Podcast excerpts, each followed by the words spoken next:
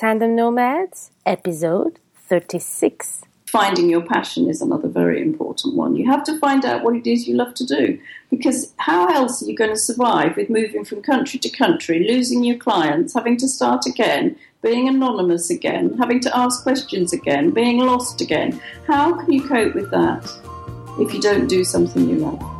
Welcome to Tandem Nomads, where inspiring expat partners from around the world share with you how they turn the challenges of relocation into great opportunities. So, are you following your partner abroad for his or her career? Then Tandem Nomads is the place for you.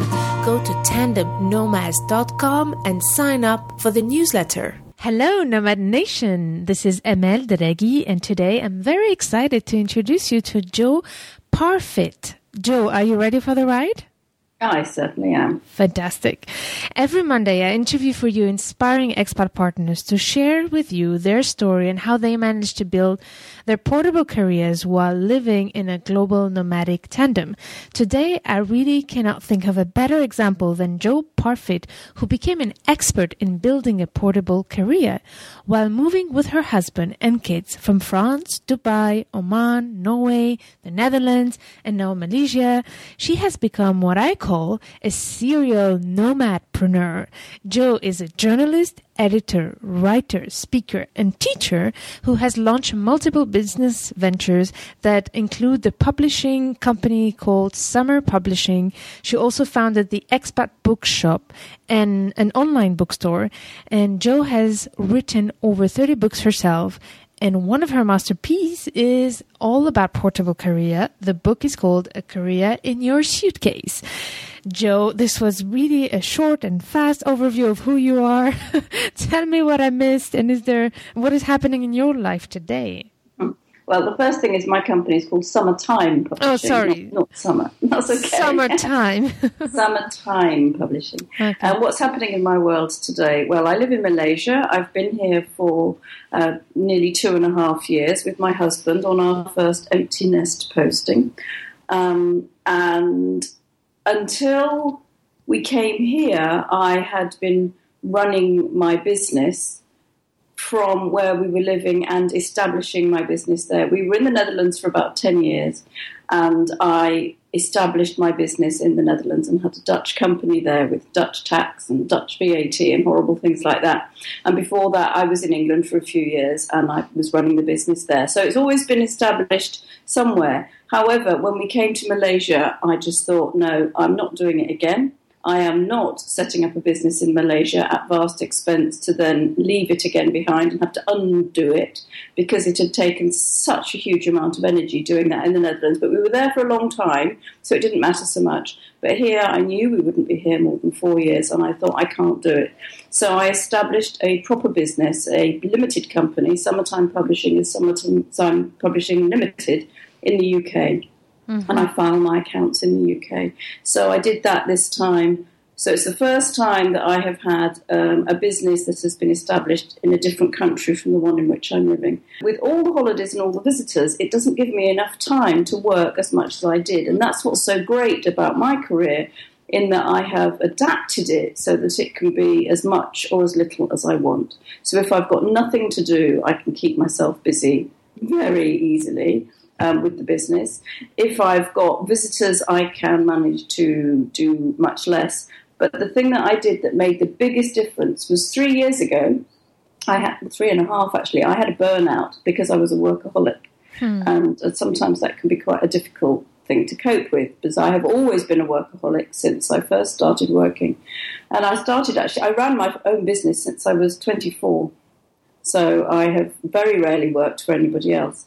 Um, and, so, and I've been an expat since I was 26. Yeah. So I have been uh, running my own business all this time. Amazing. Very amazing. You've been talking of so many important topics in just a couple of minutes that I would like to go back and start with one of the things you mentioned about the great thing about having a portable when once we manage to have to build a portable business, the great thing about it, as you were saying now, you're so busy with your visitors, is also to be able to adapt it to your lifestyle. Yes. And and this is one of the great advantages of, of, of building portable businesses. And I know that there are, besides visitors, there's also family, you know, obligations and having kids. And so I guess being able to build a portable business as an expat and as a mother, as a parent in general is one of the best ways to be able to live the life we want while traveling around the world and still building our own independence and and, and own success, professional success. Yes.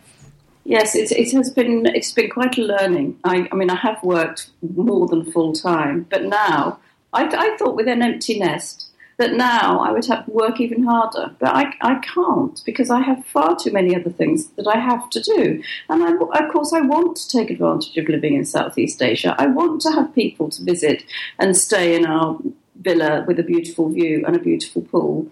Uh, and with five bedrooms that we don't need, so I want to. I want to have them here. Yeah. But the thing that I have done that has made the biggest difference when I had this burnout, I needed help. For the first time, I really needed help. I couldn't do all the things I was doing on my own. Now, back then, um, I was running my publishing company from the Netherlands. I was doing all the conversion of the Kindles, all the uploading of all the books, all the marketing, all the running of Expat Bookshop, all the blogging, all, all the getting in of the clients, all the helping of the clients, all the editing of the books, or everything. Mm-hmm not surprised I burnt out, to be honest. I mean, it's so a how, massive amount. Of how did you get so, out of it? How did you manage? To... Well, I one of my students called she had well she had been a student on every course I'd ever run for a few years, and her name was Jane Dean, and she lived in well, she still does live in the Netherlands, and she rang me up as a friend and said, "Are you okay? Do you want any help?" And I said yes, I can't cope. I can't even sit at my desk. Honestly, it was right at the beginning. I said, I can't sit at my desk. I can't even look at my emails. I've got to file my accounts. You have to do them every three every um, every quarter in uh, the Netherlands, and it's just awful. You have to file your accounts. I said, I can't even do my accounts, and she said, Oh, that's all right. I'm a trained accountant. Oh, Thank you. So she came, and, and, I was. We sat on the floor because I couldn't sit on my desk because I did. It was just too hard for me. And we sat on the floor, and she helped me go through my accounts. And while we were sitting there that day, I said, "Jane, do you want to work for me?" And um, she said she'd absolutely love to be an editor. So, and she's got an English degree and she lives in has, has American citizenship, so she has lived in America, and so she is completely au fait with English, um, British English, and American English. And she's an avid reader, and she's a really good writer. And I thought, okay, let's give you a go.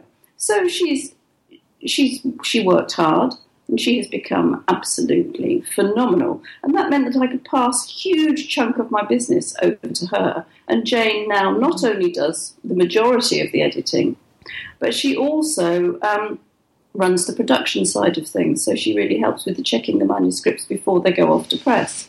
So I ended up with a freelance who's also an expat partner, also living abroad, also an empty nester, or, you know, also just like me, also can't really work full time because of commitments and family in other countries and aging parents and all this sort of thing, like you do. And so she's been working for me ever since, and I couldn't survive without her. and then I, um, then just over a year ago, I was talking to Jane and I said, I want to hand over another part of the business to someone else. I want to hand over all the social media and all that to someone else. I'm underpaying of the royalties.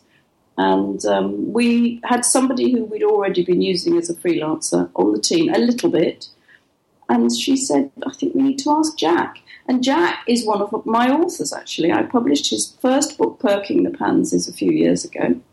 And he's in, he has been an expat partner, um, except he's, he's back in the UK now. Mm-hmm. And he was another one who was just, just brilliant and he now runs another huge chunk of the business. So that's how I've coped. I've found two freelancers who are also expat partners, mm-hmm. also want to be mobile, also want expandable, contractable mm-hmm. careers, and they have skills that I need. But the one thing that I think is very important, and I read about it in a book called The E Myth, which I read several years ago, They say that if you want to be a successful entrepreneur, never farm out work that you haven't done yourself.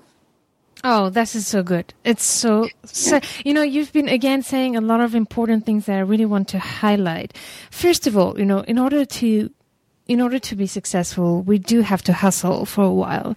But sooner or later, we need to learn, and I'm realizing today myself, eh, and it's not easy to delegate, but we have to learn to, to start building a team and delegating in order to be able to build real successful and sustainable business while we're moving abroad. And you had the chance to meet the right people, but I guess it's also the fact that it also takes talent to know to, to surround ourselves with the right people and this is very important we jumped really fast from starting a business a portable business to expanding it but i would like to go back a little bit on how you started yeah. it step by step but i guess once we success we were successful at it i think you brought up that very important point to make sure that we don't go through the burnout you did by learning how to delegate and, and build a team to expand on all the activities you've been doing. So you you really started a lot of a lot of business ventures, and I know that I read in your blog one of your first uh, sentences was how how you reacted the first time you went to Dubai and saw on your visa that you're not allowed to work. So tell us briefly about that and how what was the next step after that? Yeah, um, well, when I was, I have to go back before that. Um, when I was in England, I wanted to be a writer, and I was very lucky, and I managed to get some contracts writing books um, in England, and which meant that I could go freelance. So I went freelance, and I started my own business, as I said earlier, when I was 24 and I did it so that I could write the books, which were on word processing programs. And at the same time, I did something else that I think is important for people with a portable career.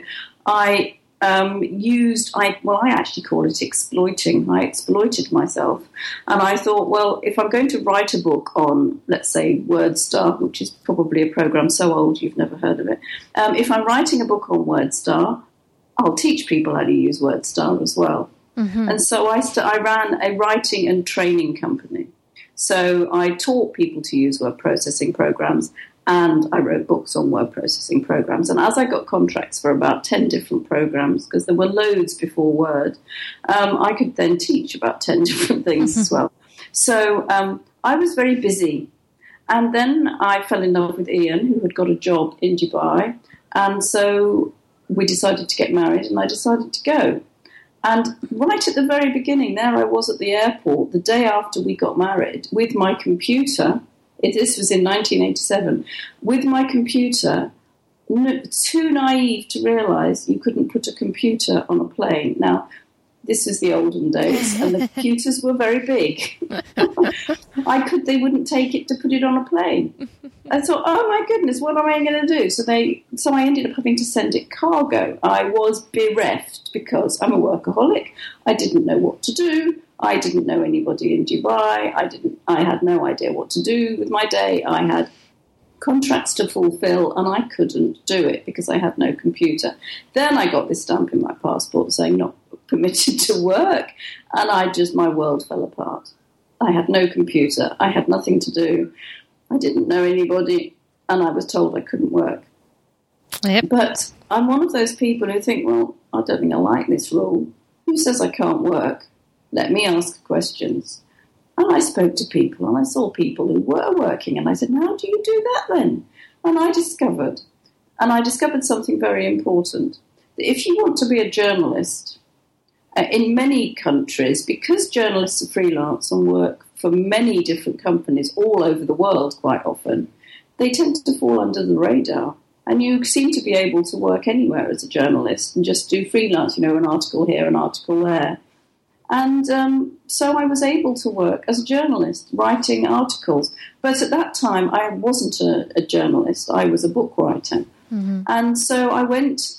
Well, what, ha- what had happened was I'd had an idea for an article. My husband had been on a diving holiday and taken some photographs. I didn't even go.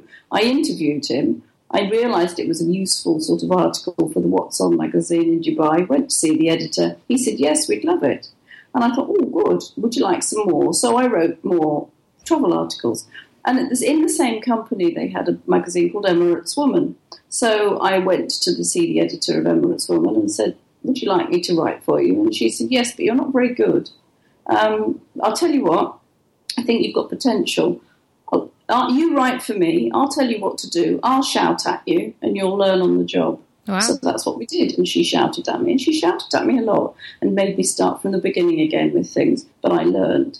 And so not only was I able to work as a freelance journalist legally, but um, I also learned a lot of skills. So that was what happened there. But then the other thing that happened was I discovered that if I wanted to do what I really wanted to do, which was to teach computers, um, I was going to have to find a way around it. And I discovered that if I could find a company to give me a work permit, I could work.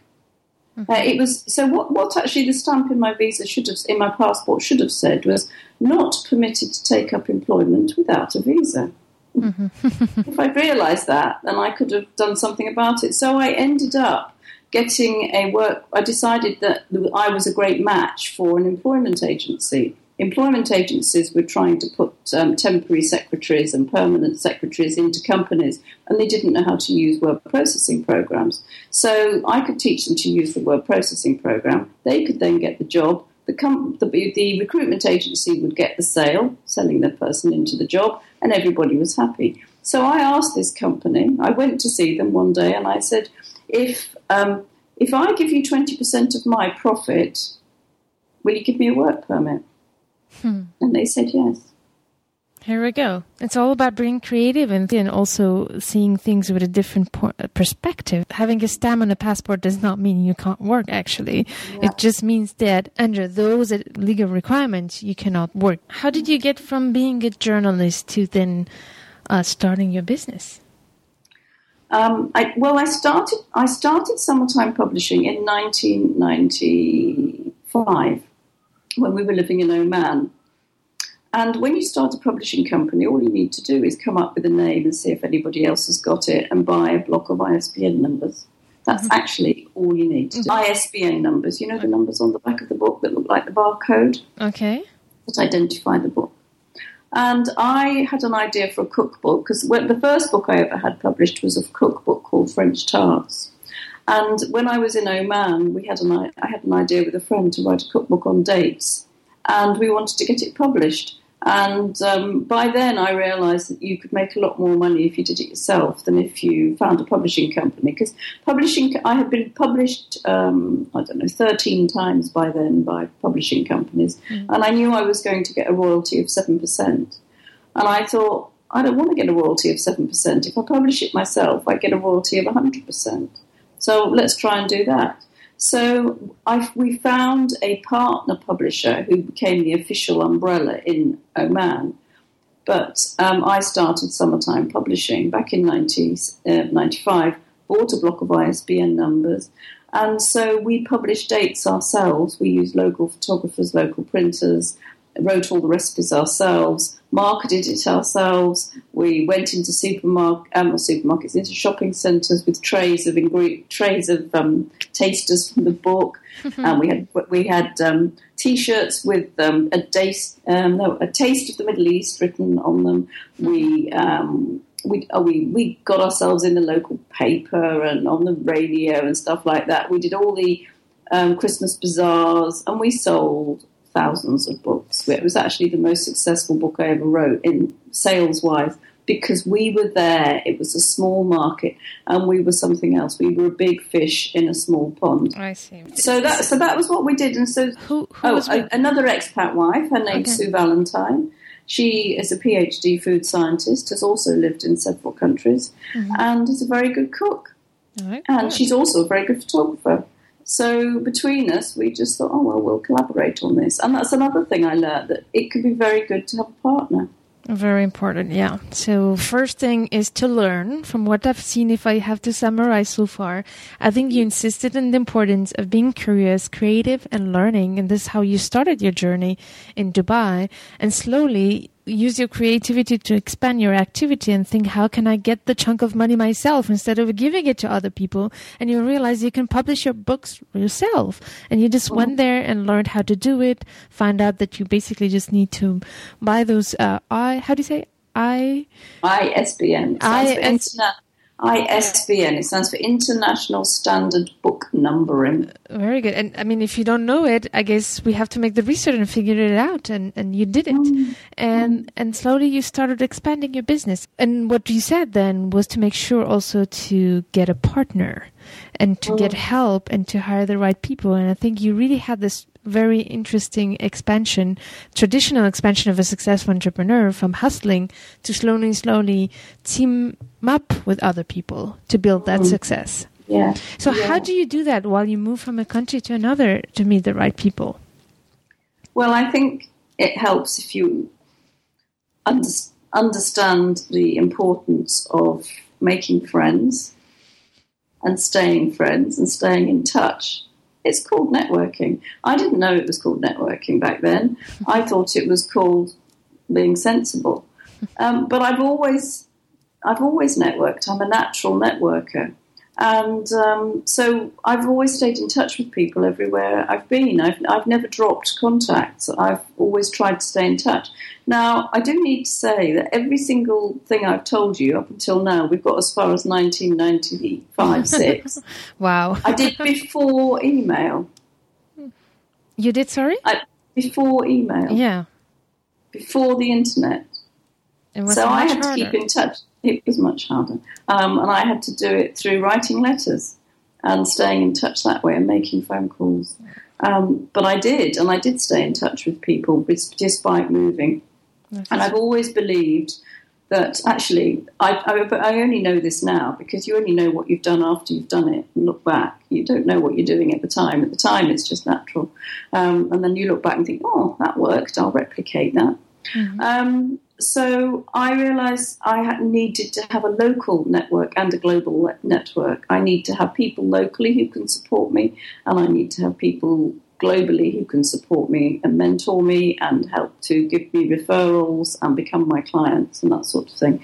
When we got to Norway, which happened after Oman and happened in January 1996, that was the beginning of the email, and that was when I began to realise I could keep in touch via email, and that was an absolute revelation. Um, and I started to be able to grow my network then. But by then, I had still not heard the word networking, and I had not heard the word heard about expatriate wives. I had never read the books by Robin Pascoe and didn't realise why I was finding it so difficult living overseas. So it was, uh, but it was while I was in Norway, and actually, I, I used to say we left Oman, and I threw my flip flops and my business cards in a skip on the way to the airport, and that was it, the end.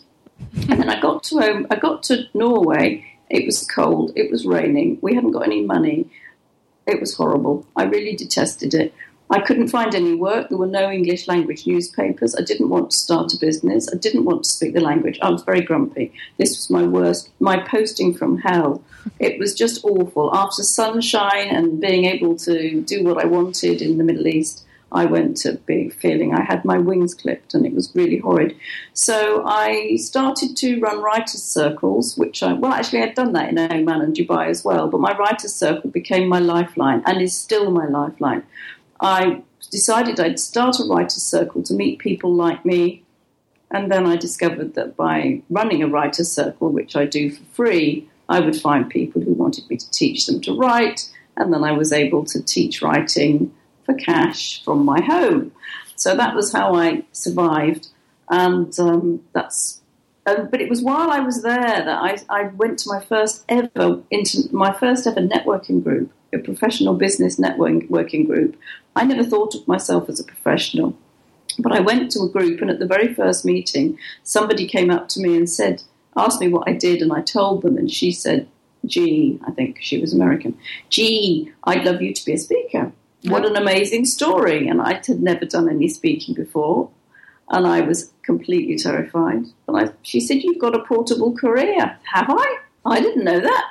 Anyway, so I ended up being a speaker at a meeting and everybody loved it. And it was after that I thought, oh my goodness, Career in Your Suitcase. What a great title. I'm going to write a book. Here we go. And so I decided I would write a book called Career in Your Suitcase and I would run a workshop called Career in Your Suitcase. And we left Norway in 97, in June 97. And just before we left in June 97, I ran my first Career in Your Suitcase workshop.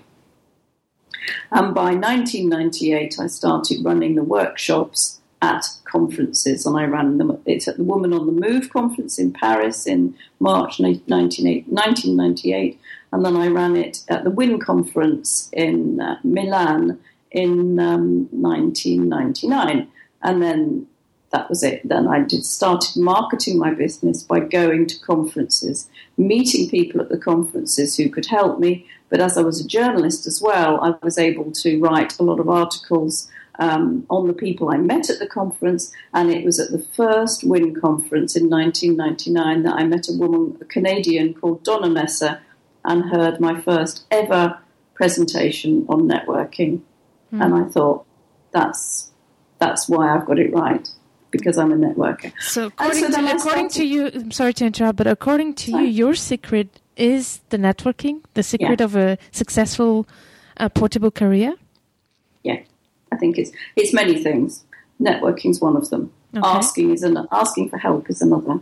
Yeah. Um, exploiting your talents is another. Very good. So one is networking, second asking for help, and three exploring your talents. So can you? Well, there's another one there as well, which finding your passion is another very important one. You have to find out what it is you love to do, because how else are you going to survive with moving from country to country, losing your clients, having to start again, being anonymous again, having to ask questions again, being lost again? How can you cope with that if you don't do something you love? Exactly. That's very important. I think without the passion, we would lose the motivation very fast. Yeah, uh, definitely. So, yeah. So find your first, find your passion. Yeah. And that's a very important message. In fact, it's the very first chapter in Career in Your Suitcase, which is now in its fourth edition. That finding your passion is absolutely at the beginning. You've got to find your passion, you've got to assess your skills and find out what it is you can do. You've got to find out what the market wants funnily enough, you've got to find out what the market wants. You can't just do what you want to do. There might not be a need for it. So you, you have, and then the market changes. Yeah. And then certain things don't work anymore. Um, and so, so you have to change. You have to move with the times. You have to suddenly, suddenly do social media. And I get these authors who come to me and say, "I really want to publish my book, and I know everybody will love it, but no, I'm not writing a blog. No, I'm not going on Facebook. No, I'm not having a Twitter account." uh, well, they're not going to sell any. Yeah. I think it's very important to adapt not only to the time because things evolve, but also to the country. If we're trying to make a local business too, it's mm-hmm. it's quite. Yeah, I think you brought up very important points. Is that not only you have to, you know, discover your talent and build up on it, learn, but also offer what the market needs and adapt yeah. to it. And that's something you've been doing really amazingly. And I guess this is what makes you a serial entrepreneur, maybe not by choice, but by adaptability. You just adapt, yeah. adapt, adapt your offer, and then it makes you have all these companies um, around you. Yeah. Yeah, you have to. So, yeah, career in your suitcase became my thing for many years. I was writing and speaking about it, and I found that incredibly helpful. Um, I think everybody who runs a business needs to learn how to write. They need to learn how to write articles, and they need to learn to write how, how to write blogs. I've written a Teach Yourself to Write Articles course, which is available on Amazon for, I don't know, not very much, £15 or something, called Definite Articles How to Write About Your Life Overseas. And if you learn how to write an article, you can write about it and you can put it on one of these. There are so many websites out there that want content, and you can start to really get your name out there, get yourself known by writing about what it is you do. And that is how I've done most of my marketing. I've very rarely paid for advertisements, and anyway, they don't work. I have marketed myself by networking and by by writing articles, yeah. by blogging. And what we call articles. the guest posting. And I think that's yeah, yeah. very important, what you oh. just brought up. I'm going to share with you my own experience here. I started a podcast show because I thought that I would never be able to write. And I thought that it would be the great way to escape writing. and I realized there's no way to escape. And it's very important. The writing part, I've never wrote as much as since I started this podcast. and Mm-hmm. that's that's I really like that you brought up that. And I, Nomad Nation, I would like you really to like embrace everything Jo is saying here because there's so many great tips. And and I do believe that instead of paying, you know, for our marketing for advertisement, there's nothing better than offering free resource and and expert partners are full of resources and stories to tell and we just have to put it on paper and people are willing to to distribute it so we should really Yeah. take advantage of that that's i think an amazing tip that we have to think about when we build a portable career. But i wanted to ask you because there's some practical aspects of building a portable business, which is where you were mentioning it at the beginning, if you remember, that it was the first time that you had to establish your company in a different country where you are. So how did you manage actually technically, administratively to to uh, actually register those companies through through the Uh, well, okay, I have to be completely honest here. I've left these countries. When I was in Dubai, I did. I got a work permit by working for somebody else, so that's what I did there. And when that when I didn't have that job, I was illegal, but I didn't advertise, and I did it all quietly for cash. Um, but these were in the days when nobody paid tax in Dubai, so it wasn't Yeah. quite so wicked. When I was in Oman, I didn't earn much money. I was writing dates, and then when the money came in, my bit, summertime publishing was was a, is a was a publishing company or entity in England, but it wasn't actually a business. But nobody knew. Um, I did try and do some another business there and tried to do it legally. Accidentally, didn't do it legally and nearly got deported. But that's another story. um, when we went to Norway, I did not establish my business. I was a freelance writer mainly there. Writing. That's when I started to establish myself writing for airline magazines, company magazines, and things like that. And it was all freelance, so it didn't matter where I lived. So people would pay me into my English bank account because I'm English and I have an English bank account. Um, but I was living in Norway. I didn't do any work in Norway. I didn't earn any money in Norway, and if I did, it was cash for teaching writing or something. But I didn't try. I didn't get any business from Norway, so I didn't establish my business in Norway. Then we went back to England for a bit, so I established my business in England, a normal company in England, which was easy. It was in English, hooray! Um, that was easy. Then when we went to the Netherlands, I established my business in the Netherlands for nearly ten years and that was not easy, but they have support and help, and I just asked questions, and I found another expat doing the same thing and said, What did you do? In fact, I think it was Stephanie Ward who helped me to start with, I think, who you've also talked to. Um, and because I'd, I'd known, I'd met Stephanie through networking before I went to live there. yeah. So I, I asked people, um, and that was what happened there. And then when I came to Malaysia, I decided I'd set it up in England, but that was easy because I'm English, so I just set it up in England again. Very good. Yeah. So So I guess what it means is that we do have to learn to be flexible and to be creative. Um, but how did you manage psychologically in terms of your mood and mindset to go through so many transitions without cracking up? Um, I'm not telling you I haven't cracked up. I did crack up in Dubai um, Okay. when I first went there because I didn't have my computer and I was so lonely.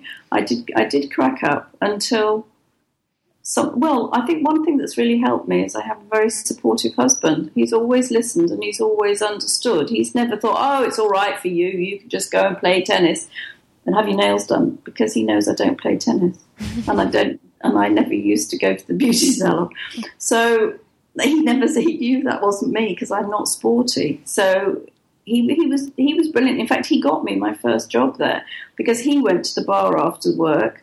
He was talking to somebody who said, "Oh, I wish I could find somebody to help me write write some CVs." And he said, "Ah, my wife can write CVs." and uh, she telephoned me that evening, and she actually was the one who worked at the employment agency, and the rest is history. So he found me the first work I had. Could Yeah. you take us through, for example, the toughest time you had and how you dealt with it? I didn't deal with it very well, but I shall. T- uh, Du- Dubai, I didn't deal with it very well. I screamed and screamed and yelled and said I wanted to go home. Um, in in Norway, I was very unhappy for the whole time we were there. Um, but I kept myself busy with my writing, The Career in Your Suitcase, by being a journalist and teaching writing. It just took me, you know, everybody goes through a, the nasty period of culture shock mm. at a different speed, and it's not depending on the person, it's depending on everything the country, the circumstances, everything else. I probably had um, a very a, a dip in Dubai that lasted I don't know, probably six months. When I was in Norway, I had a dip of, of hating the place for nearly the entire time. But mm. by the last three months, I was loving it and would have been happy to stay. Mm. When I went back to England, that was repatriation, so that was difficult. That was not easy. Uh, we wanted to go away. In Holland, I found it extremely difficult again. Um, because I'm, every time I move, because I've established a business and a support network, I miss the people desperately mm. when I get somewhere else. Absolutely desperately. But there were two things I, I did that had really helped me.